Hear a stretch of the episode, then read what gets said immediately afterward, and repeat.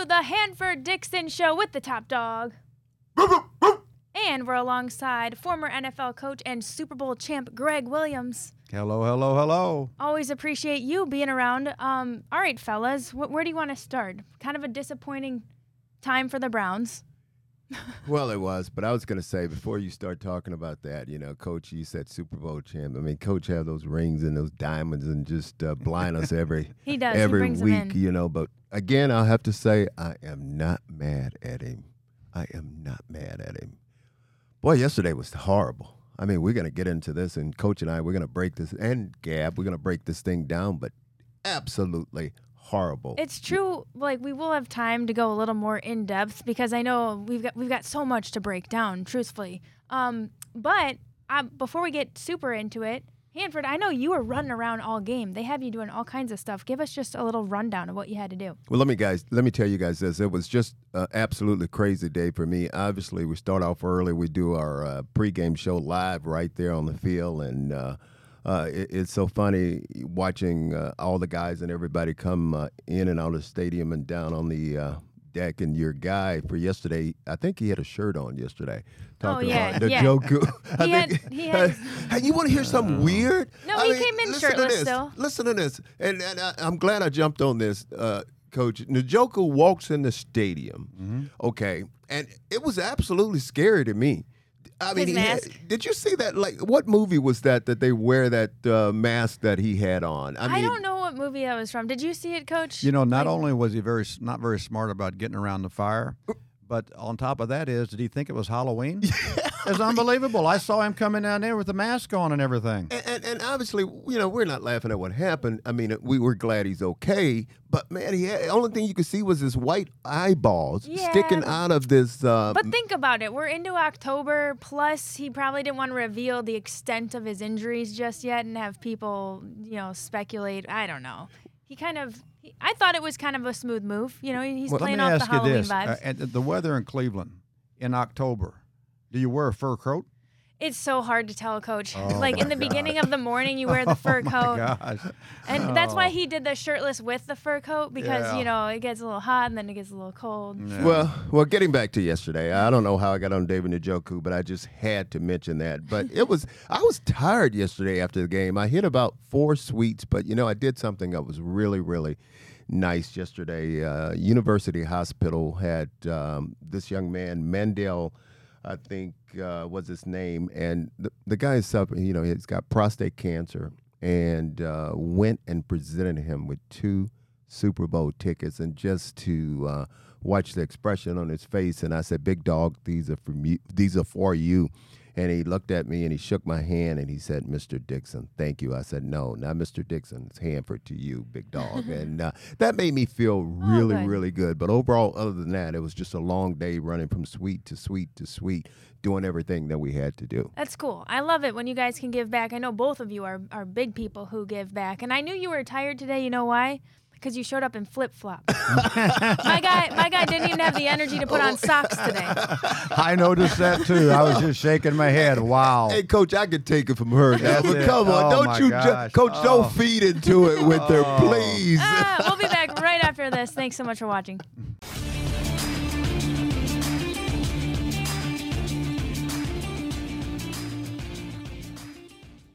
Welcome back to the Hanford Dixon Show with the top dog, and we're also joined by Gregg Williams. Thank you, as always. Such a pleasure. We've got a lot to chat about, fellas. Yes, we do. Maybe the first is who's to blame. I know this is where everybody's going on Twitter. We could point the finger a few places here. Is it Stefanski's play calling? Is it the fact that Deshaun decides last minute he can't play? Should DTR have been more prepared? What are your initial thoughts?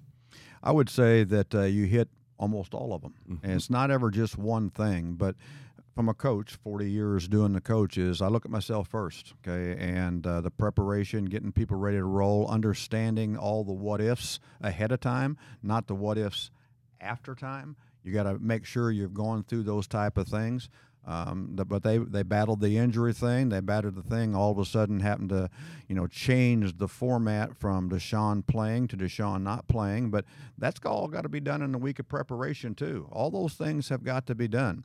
You know, and the one thing that, as I see, the biggest thing is, is that the young man DTR, you know, hasn't been in a, in a real fist fight in a phone booth until yesterday. Preseason has nothing close to the competitive spirit and the competitive uh, toughness that goes on during a regular season game. Now, this is a divisional game. This game counts twice as important. Really, it's 1.5 okay, uh, of importance on wins and losses. So, how do you go about making sure, from a coaching standpoint, that DTR is feeling very comfortable? And uh, I just thought that you know we could have probably done a better job on making sure that we spend more time on his strengths and okay let the rest of the veterans, let the rest of the other people set the tone for the game, but not put it all on his lap to start with. And I think that could have been a, a better thing to to do. I'm going to agree with you guys. Uh, I think we can. I think we can hit about four areas. Uh, the reason why we lost this game, and I think I'm going to start with Stefanski because when you look at this football team, uh, obviously this football team was not ready to play uh, in all three phases: offense, defense, and special teams. And uh, and you look on the other side of the aisle. I mean, Harbaugh. I mean, he had those guys ready to go because uh, I think uh, going into this ball game, they were missing something like six starters or maybe more. Yes, they were. And it didn't affect them. They came out ready to play. Uh, another guy I'm going to talk to, you guys talked about DTR.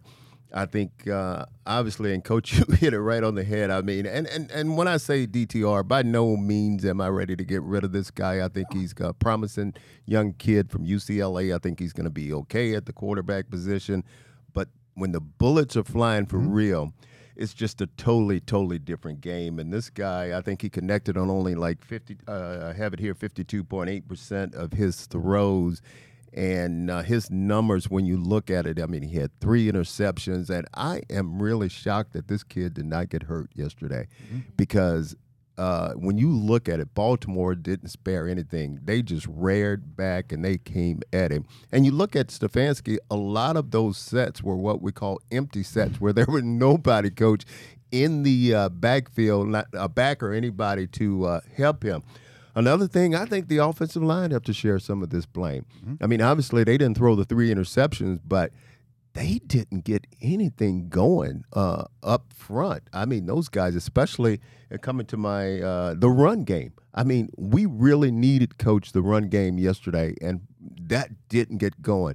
Baltimore and their defense, they came out and I they set the tone for this game.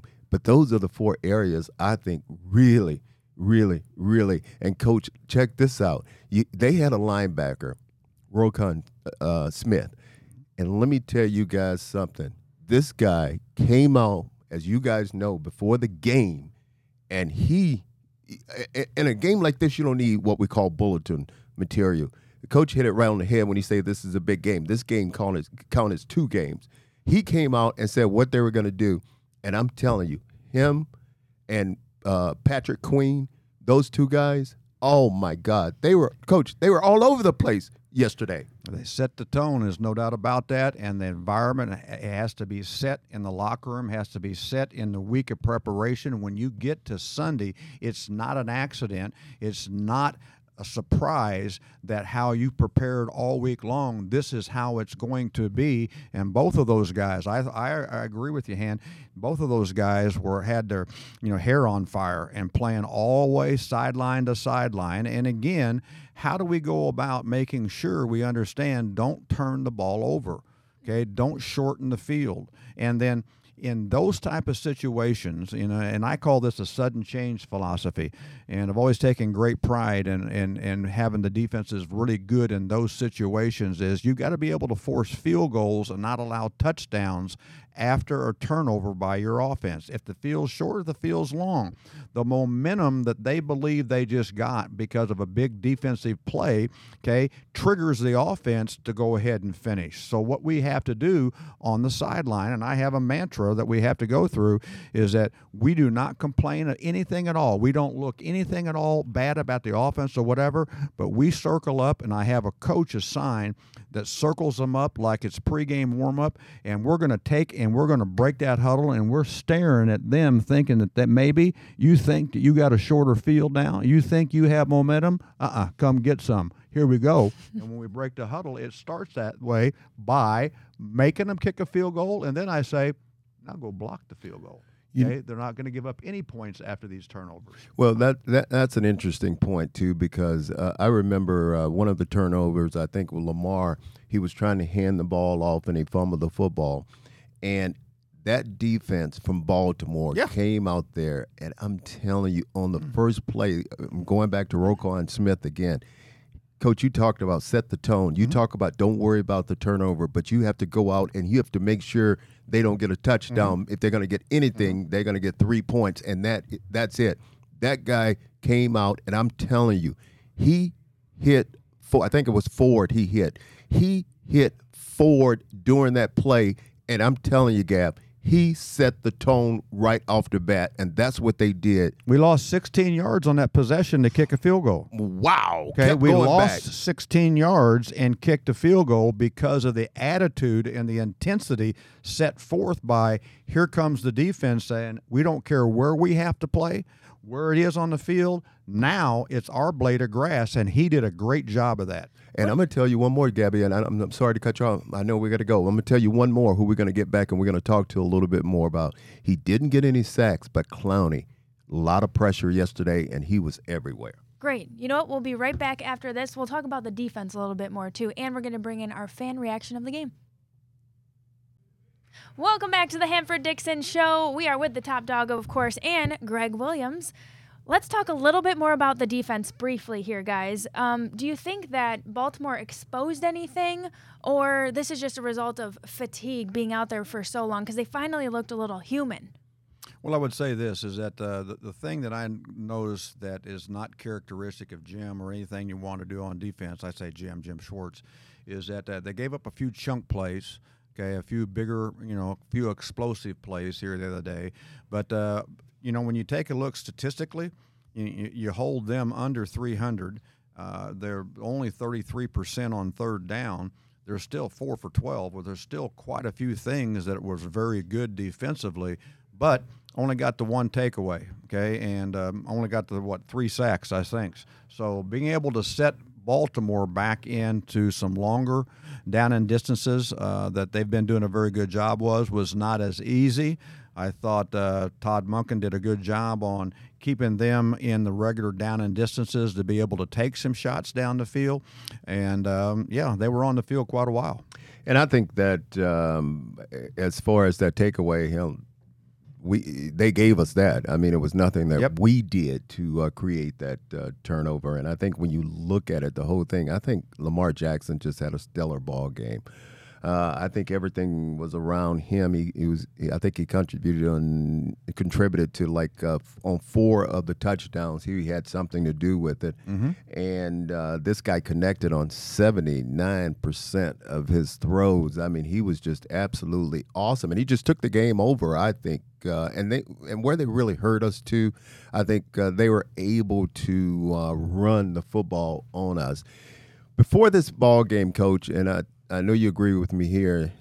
Our defense was pretty much uh, right across the board, number one on pretty much all the categories until this game. I mean, after this game, they just went out and they pretty much uh, did everything they wanted to do on us. I agree, and I thought that uh, Todd Monken, who's you know again he and I've been on the same staff together before. That's the new coordinator there at the Ravens. I thought he did a very good job of attacking uh, some areas and also giving Lamar some very good down and distance throws. You know, not letting not having Lamar hold the ball very long. Okay, and uh, sometimes, again, when Lamar does hold the ball very long, is when you you give up the sacks, you give up the fumbles, that kind of stuff. But they had a really good plan on getting it out of his hand quickly. But the ability to run the bu- football kind of concerned me a little bit on being able to win the line of scrimmage because I think we're a really good team here at Cleveland on dominating the line of scrimmage, but we got knocked back a little bit. Well, when you listen to Jim, he emphasized all the time playing fast. Okay, and I I think they uh, again it goes back to their game plan because uh, I think a couple of times you see those defensive ends getting upfield, and they had seemed like he had the right play call at the right time to take advantage of that. It did, and being able to escape inside the force player, because as you know, the force player is keeping the ball condensed, keep them in entrapped, but they had step up lanes inside to be able to avoid the open field tackles. But yes, they were up the field a little bit, and you know sometimes that's a bad guess. They're guessing it's pass when it's a run, and you got to be able to have a counter, and every single that counter has to happen on the first or second step when I guessed wrong when it's not a pass. Let's get our fan reaction of the game. We like to bring in JT Montrose of Montrose Auto Group. Any initial thoughts and maybe a question for the guys? Well, uh, initial thought it was the most Brownsian type of Sunday y- you could have. All the hype, you know, an opportunity to take over first place in the division, and we fall flat on our face. And it, it, you know, I'm sitting there watching it yesterday, and as the game unfolded, you know, obviously it was it was very apparent the defense got gassed quickly, but from a naive, I'm a baseball guy at heart, so I, I never was around football at a high level like you were, coach, and, and obviously you, Hanford. And I, the only question I can really think of is you guys know, did the coaching staff set up DTR to perform at a high level? Because it did not seem like it yesterday, outside of maybe that the first initial two or three plays in that first drive. I mean, from there it was like, I don't know. I, I don't know. He looked lost, and the kid's way too talented. Go ahead, Han. Well, I, you know, I, I said before the game, I said the game is not too big for DTR. I didn't think the game was too big for him. But obviously, I know there were going to be some growing pains. I mean, uh, uh, preseason is a lot different than the regular oh, yeah. season. I mean, this guy, uh, I, I mean, they had him running for his life out there. What I liked and I felt pretty good about, they said during the week, I mean, I guess they had some kind of inclination that he was not, that uh, uh, Deshaun was not going to start. So all the reps in practice, coach, uh, they gave him to uh, DTR. He took all the reps.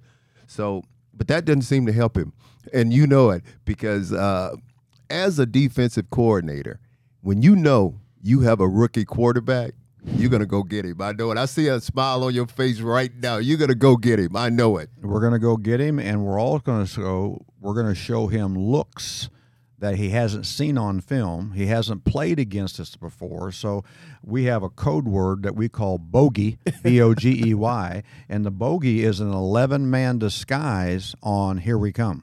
And it can be coming from all different directions. And I thought that they, that, you know, Baltimore did a very good job on several of those sometimes confusing pre snap looks. And that affects the confidence of a veteran, but especially a rookie. All right, guys, thank you so much. And thank you to JT Montrose of Montrose Auto Group. We're going to take our next break. And when we come back, we'll bring in Blake Williams to give us some of his insights and lead us through bets. Welcome back to the Hanford Dixon Show. I'm Gabriella Cruz, and we are joined by Coach Gregg Williams and his son. We got Blake Williams in studio again this week to tell us about some of his insights on the game. There's so much for us to dissect here. Um, Blake, anything that you can give us about your reaction to the game? Yeah, thank you, Yabi. I mean, I appreciate it. I wish it was on, you know, better like we all do, right? On yes. Victory Monday. Um, you know, I think the game, the score was it was more separated. I think to a degree than than than it was. I think especially on the defense side of thing. We were talking earlier about uh, you know we were kind of getting spoiled in this early season with how well the defense is playing. Right, you sit there and you think like, oh man, the defense was bad today, right? And I'm not saying that they were great, but you look up and you say 296 yards, you know, given up, and uh, and four of 12 on third down. And you're saying, okay, well that's pretty good if you're average. That's top three if you're averaging that across an entire season. Um, but just some of those things I think you see with Baltimore and how they run the ball, um, and and some things on the edges, which you, where you can attack the the wide nine at times. You know that that leaked out a couple ways. Yeah, what is it about Lamar Jackson and Mark Andrews that makes them kill the Browns together? Lamar is seven and two as a starter versus the Browns. Mark Andrews has nine touchdowns in the nine games that Lamar has started versus Cleveland. Big thing is is that uh, as an offensive coordinator and then as the quarterback, you want to see where that matchup's coming from, and uh, when he has capitalized on it. He has capitalized on that more in the man to man style of schemes on those plays, and they like the matchup with the tight end mark on a linebacker or on a safety over, say, some like a nickel or a corner. And they did capitalize on that. And I did had a couple plays there in zone coverage too, to where uh, they had the ability to find the window and get it in there. But they understand the matchup and uh, they went right at it, and, and it was a quick throw too. Most of them. Time to put this game behind us. Let's switch gears a little bit. We're calling this our coach's corner here, and I don't know if you guys saw, but this viral video of UAB's head coach Trent Dilfer. Okay, he went viral for, for basically blowing up on his coaching staff after an illegal substitution penalty. You guys saw the video? Yep. You know what? I I, I was really shocked. Yeah. I was really really shocked when I watched that because uh, obviously if the coach the coaches screwed up, I mean.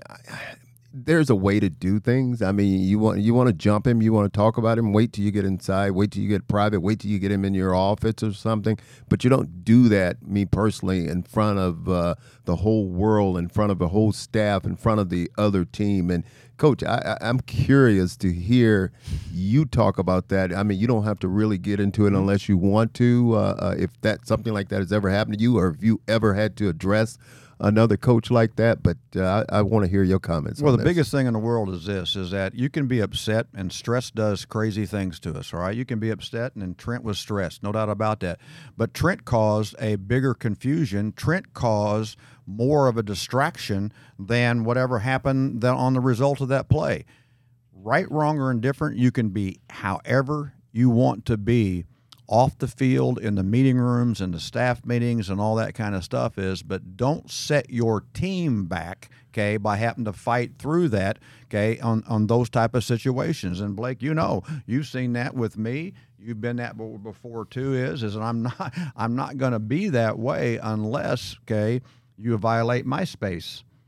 And you know what really makes me mad, guys? What really makes me mad, not just uh, the way Trent acted, but when, but when I see uh, a player, um, you know, if, if a player's got a problem, you don't run up and down the sideline where you're uh, uh, hissy fit, you know, where you you just let everybody see that you're upset and you're trying to show up your quarterback or you're trying to show up uh, another player or something like that, or you're trying to show up a coach.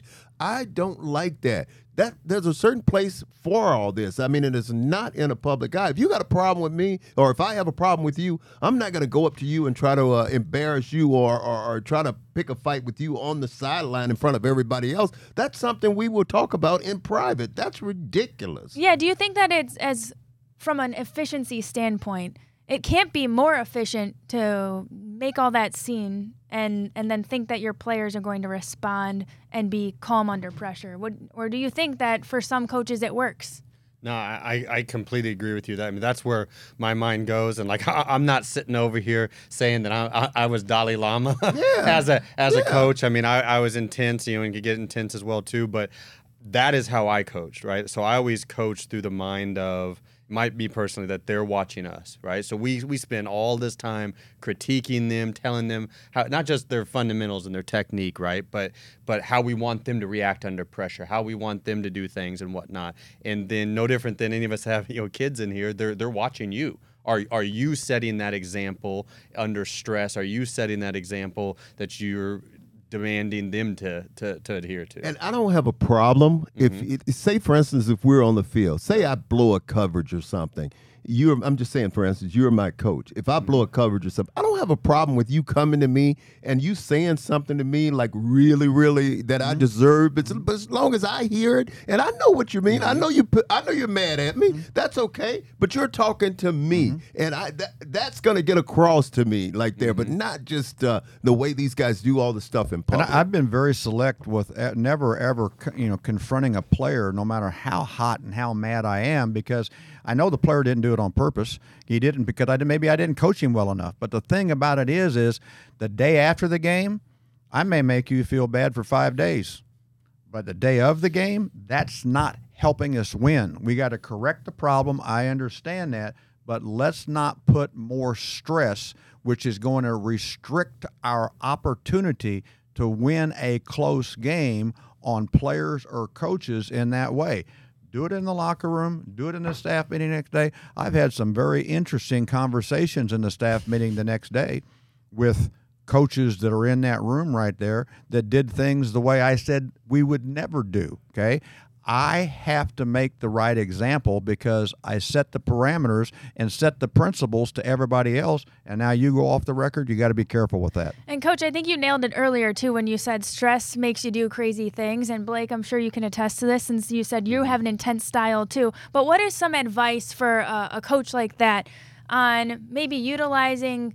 They always say between stimulus and response, there's Yeah. a pause. Mhm. How do how do you utilize that pause when the heat of the moment is there? Go ahead, Blake. Yeah, I, I was saying I'm going to take this out of this is where my mind went when I watched it live and uh, out of his playbook, and he kind of just alluded to it is, is what are you doing in the on the practice field? What are you doing in the meeting room? All these things that you know are going to come up in games, right? So like I've seen him on exactly what happened with Trent go off, maybe like that on the practice field or in the meeting room, right? But never on game day when it happens. So try to get it. Have you done everything you could to get it addressed Okay, ahead of time? And does everybody know exactly what you wanted and what you expe- and what was expected, right? Or did you just all of a sudden now you're reactionary on game day? But you need to look back and say, okay, in my in my environment, in our practice environment, did I make it clear what I want? And every single time this happened in practice or the meetings, did I address it right there on the spot, or did I bless it? Did I maybe create this Mm. Ah, by looking the other way, and now I'm reacting where I'm saying, "What the heck?" You know, on game day,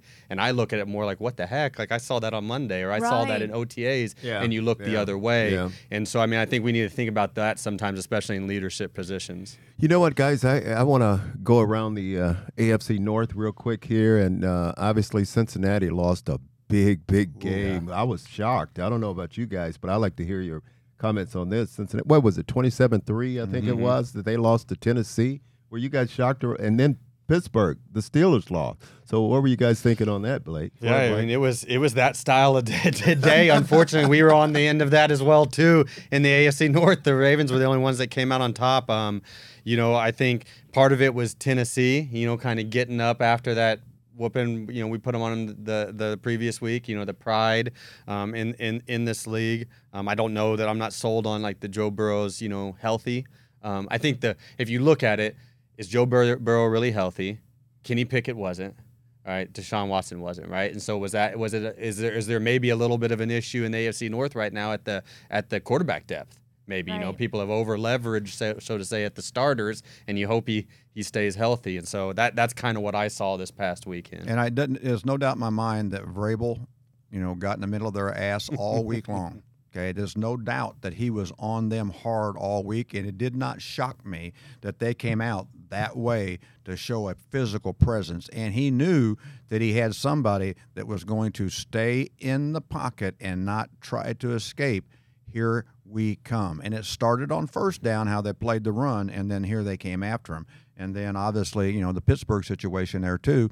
You know, they uh, didn't win the line of scrimmage, and those are some of the kind of the kind of things. And a physical presence, especially with the, as you know, hand too. You know, Pittsburgh's always had that very physical, dominant presence about them, and Mike Tomlin has done a very good job with that. They got knocked back several times yesterday and didn't respond very well. And he said there's going to be changes up there, but you're talking about Tennessee. I mean, they got Derrick Henry going. Uh, he finally got going. Tw- uh, they gave him the ball, 22 carries he had for over 122 yards, so got that big back going. But I, I, I was really shocked. And you hit it, Blake. The Baltimore Ravens right now should be four and zero. Let's face it, they should be four and zero. They lost the game uh, last week, and that game was on them. And they'll be the first one to tell you. And I won't even talk about something happened during the coaching during that game where I think uh, Harbaugh made a little uh, little mistake, a boo boo during that ball game. But they should be four and zero right now in this AFC North. Man, we got to get it going. Yeah, now that we've seen the Browns play all three of them, what order do you think they'll all finish in? Well, I mean, I, I think it's still way too early. I don't take a look at that, but you know, on the order it's going to be is that we take it one week at a time, and you're looking looking to be one and zero this week, and then I even uh, emphasize it to the players is one and zero today. Did we did we win today? Did we win today? Did we win today? We got to stack up our days of preparation stack up our days of meetings so that when we get to the competition day, now we're 1 and 0 with how we've addressed all week. And now we're headed into the bye week. What does a typical NFL bye week really look like? How much time do the players get off? Well, I have another, you know, whole philosophy page in, in the playbook on how we go about doing that, and it kind of depends on whether it's early or whether it's late in the season. Uh, but the biggest things in the world is is that we do a, a really good job on getting the body, uh, the body and the mind back in shape. All right, and making sure that we're doing some extra, you know. Uh, uh, resuscitations on their bodies and that kind of stuff. We don't have the practices be as long as intense, but we do a really deep, deep, deep dive of self scout in every phase and every mannerism of what is the opponent taking a look at us going into this fist fight. How do they see us? But the biggest thing is getting the guys back restored and healthy as much as you can, and then make sure you understand that it's your job as a coach to make sure you're changing the picture up of what they think they're, that we're going to come out of this uh, bye week and how we're going to look. And I think this bye is coming at a good time, but I would mm-hmm. prefer if you were to ask me, and if I could choose the time, I would prefer it come a little bit later. Me too. Uh, in the season, they I do. Mean, they play 13 weeks in a row. Mm-hmm. Yeah, Blake, I think this is a little early, don't you? I, I totally think so, but I think that because of you see some of these, especially key injuries early yeah. in the year, that that's probably happening at the right time. I honestly, I think that probably factored into a little bit of Deshaun Watson not playing yesterday. Um, I'm not so sure if the bye wasn't a month from now that he probably would have played yesterday. I mean, I don't know all the ins and outs of it, but but the magnitude of that game. But saying, hey, bye's early. We gotta we gotta get him healthy for this 13 game run. And here's another thing, I, and I've done a deep dive into this every every season. You know, really started back when I was a head coach of the Bills. Is that um, I do a deep dive in the first quarter, the first four weeks of a season, on how many soft tissue injuries occur, and it, te- again back when days when you were playing yeah, yeah. and back when I started, yeah, how hard training camps were. Oh.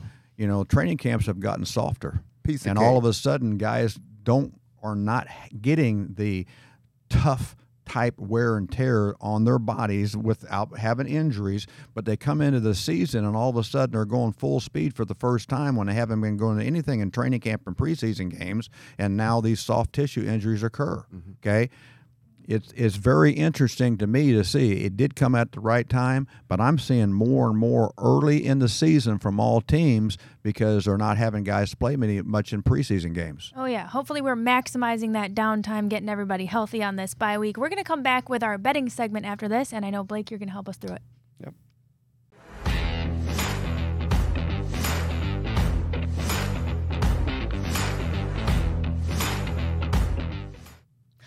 Welcome back to the Hanford Dixon Show with the top dog, Hanford Dixon, and we're joined by Gregg Williams. We've also got Blake Williams in studio to help us through our betting segment here. We've got the Jaguars plus five at Bills. What do you think on over under 48 points? Will this game go over under? You Bills know, have scored the second most points in NFL this year. You know what I got to say? Did you guys see those Bills and what they did to the Miami Dolphins? Yes, I just I can't believe that. You talking about a a whipping? I mean, Blake, a whipping. Uh, a whipping, and I mean, and Vic Fangio and Vic Fangio's defense and some of those players they got down there. I mean, it was it was a whipping. They put it on him. Yeah, it was a, it was a little bit of a surprise, especially coming on the backs of that 50 point route, you know, the week before that right. Miami had, you know, but coach, did you see that coming? I, I did not see that coming. Yeah. I, I, thought the Bills would win. That's just my mm-hmm. personal opinion. I mean, I'm going back to being a Bills coach and everything too. But anytime you go up to Buffalo, and uh, there's a home field advantage there too. Uh, but I thought they did a very good job. I thought Sean McDermott did an outstanding job on how he adjusted some of the defensive things that he was doing to capitalize on push away some of the things that came up in the Denver game the week before. But uh, that was a big game. It was a big, big game. Now, what was the bet now, Gab? Okay, okay. I, I was so excited about it. Over that, under 48, right? 48. Over under 48. Jaguars are plus yeah. five at Bills. Ooh, how can you not go with those Bills? I mean, the way they're playing right now. You, you know, it's funny because we were all looking at them and we were having some doubt about them during the first two games of the season, but uh, they're coming back and showing us that they are still the Bills. So, I, I, I think the Bills are. I, I think so too, and I'm gonna definitely take the take the over on yeah. that. I mean, I yeah. think I think we're gonna be getting close, pushing closer to 60 combined. crazy. A lot of points. A lot of points. As a as a defensive player, you don't like that, but but uh, but I'm with you. I'm with you on that one. He's telling it like it is. All right, Ravens minus three and a half at Steelers. Who are you taking? Um, who should the Browns fans be pulling for in this? Well, I mean, I don't think we should be pulling for either one, but uh, we have to we have to pick one of them. But I think the way the Ravens are playing right now, I got to go with them because, it, and you look at it, I think Coach Harbaugh. I I- I mean, as far as a coach that's coaching players that. Uh, you know, with all these players on the injured list, he seems to just plug player after player after player into that position, and these guys still play well. I mean, they really do. Think how scared they're going to be if and when they get all those guys back uh, that are on the injured list. But I mean, the Ravens. I think the Ravens. I, I agree with you, and on to that point, I mean that's that that's like the holy grail. That's what you're trying to do in when you create your your your team and your organization. That you, you get it to that level of, of maturity in that in depth. But I'm gonna take the I'm gonna take the Ravens too. And Gab, to answer your question, I mean I think mathematically you got to say the Steelers that you, to pull for in this, right? I mean they're they're the ones behind right now. You got to got to knock somebody's got to knock the Ravens, you know, back down, Yeah. you know, and get us a little closer in that. But I'm gonna take the uh, Ravens in that one. Excuse me. You said who you're. She said, "Hey, you got to pick. Are you going to root for the Hey, Ravens? or are you going to root for the hey, wait a Steelers?" And you Oh, and I, oh, you and I, we're not Maybe rooting. a- For, we're not tie. rooting. We're not okay. We're not rooting for either one. Okay. That's good. A tie. That, that's good. hey, if they tie. could both lose, we'd figure that out. you know? I, can, I can deal with a tie. Okay. Yeah, that's good. That's good. All right, fellas, Cowboys plus three and a half at 49ers. It's a big game this week. Over under 45 and a half points. Woo! You talking about a big game? That is a big game. Uh, Blake, you want to go first on this one? Yeah, I'm gonna. uh, That's another one. I'm, I think I'm gonna take the uh, the over on that. When you see, and that's that's crazy a little bit. I think because of how dominant both defenses are playing. I mean, th- both defenses are playing super dominant, and they're loaded with so much high end talent. Um, but I think the the the issues that both of these two offenses present, I think they're going to get over, you know, you say like 24 27, right? 21 24 that range. Well, that that you're you're in the over there, so I'm going to go over. You know what? I, I, I really I don't know who's going to win this ball game. When you look at it, did you guys see uh, Dak Prescott in his press conference? I mean, he was an angry dad. I mean, I'm like, what is wrong with you? He man? scored. He, scored a. He scored a bonus point for me. I like. I liked it. You just won a game. Yeah, you know? I, I liked. mean- I liked. He was pissed off Yeah. immediately. That's. Let's start the week now. I mean, he was ready. I thought it was tongue in cheek at first, and then he said it three more times. I I'm know. oh no, he's he's like, thank you, I appreciate Yes, you. yes, Pissing me off. That's what I needed right there. Yes, I appreciate you. but boy, that is the game of the week. I mean, that's a big, big game, and Mm-hmm. uh, I agree with you. I, I, I think both of these teams are playing really, really well right now. Where is that game? Is it in Dallas or, or is it uh, at San Francisco? I'm not Do sure. we know? I- well, It's- it does. it's Yeah, in, at 49ers. Is that 49ers, 49ers? That's going to be a big, big game, and It will be. um, I'm. But you got to, you got to go with the 49ers. I think. I think they're playing. Uh, I think they're playing extremely well. Dallas, uh, still, they've only lost one ball game. They're playing extremely well. Their defense is playing well, and but it's going to be tough. But it's going to be a big, big game, and I think the 49ers is the ones that's going to. How long has it been since we've had that though? Like the the 49 I mean that's what I think of like when I was growing up, Yeah, right? yeah. You know, when I was growing up as a kid watching those dominant 49ers and Dallas days. So it's, I I think it's kind of a little nostalgic and pretty cool to see them back Yeah. like battling for the preeminence in the NFC again, you Well, know what I mean? well, Blake, I grew up in a little small town right outside of Mobile, Alabama, a little town called Theodore. I used to call it the Oh, door. I know to- Theodore you well, The yep. door to Mobile. My wife still has her 251 area yeah, code. Yeah, my man, my man. the door to Mobile is what I call it. And uh, speaking of those Dallas Cowboys, growing up, I always liked the Dallas Cowboys. That was my uh, that was my favorite team growing up. Uh, Old country boy. well, uh, no, wait a minute now. I Don't know. you? this is I, I, this is your words. I mean- Where's your little song with it? Where's your little song? Some people, say, I'm no good. Don't get me into it, bro. you know I, Go. Can, it go- I can get it going if I want to now. But Oh man, we'll have more of Hanford singing right after that. This that is a wrap for our, our bet segment. Thanks a lot, Blake. Thank you. Welcome back to the Hanford Dixon Show with the top dog Hanford Dixon. We've got Gregg Williams and Blake Williams in studio. It's our two minute warning, fellas. So, any final thoughts, maybe uh, interest from games around the league that you'd like to recap? Yeah, I, I, I want to talk to the guys about that uh, New York Jets game. I mean, because Yeah. uh, first of all, I want to talk about this poor kid. I mean, uh, Zach Wilson. I mean, this kid has just been getting killed, guys. I mean, everybody's coming after him. Um, um, I mean, they're saying he don't does not deserve to be in the league. And but I thought last night, I thought the kid played extremely well, guys.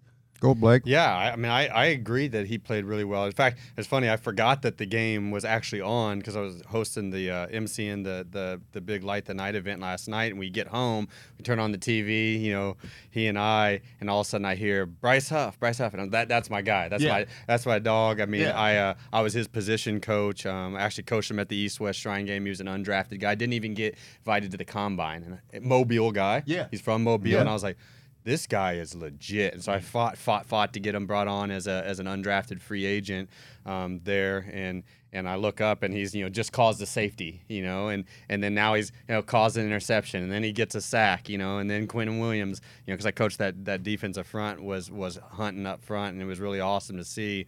But Zach, I mean, he he flipped a switch, you know, there, especially in the second half, and really performed really well. I mean, against a really good team, they were down 17 to nothing. So 17 to nothing in this league, like what you got to do to come back from that, especially in that environment, Sunday night football. I mean, that's not easy, all right? And and he did a heck of a job, you know, clawing him back, and it was just a little bit too short. But I was proud of watching those guys on my guys on the defensive front, huh? It was 17 to nothing early in the second quarter. And the fact of what they were able to do defensively and then what Zach was mm-hmm. able to calm himself down. I thought Hackett did a good job on setting him up to be quick with these throws and all that kind of stuff. They were able to run the football against Kansas City at times when other people have not been able to do that. They took uh, advantage of some of the man-to-man and some of the pressure pressure matchups that Spags was coming after him on. I was uh, very impressed with how Zach played last night. Uh, I think he bounced back, and that is the next step. People can say whatever they want about you. People can say all this kind of stuff is, but can you answer the bell when the bell rings? He answered the bell and he did it right. So let's continue to build from that. And uh, it was a, a, a big time performance. You hate losing. I don't care. You don't say that's fun losing, but it was okay a step in the right direction for Zach and the Jets offense.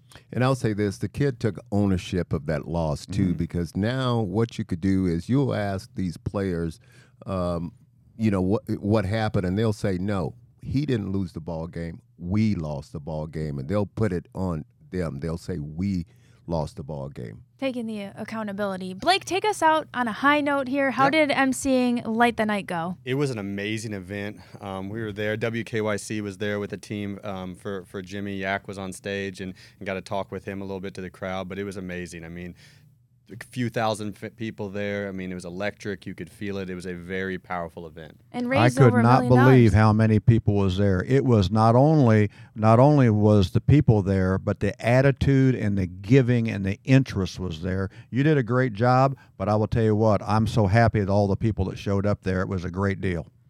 Thanks so much for giving us your recap and for joining us in studio, the top dog, Hanford Dixon, Gregg Williams, and Blake Williams. That'll do it for this week, and we'll see you next time.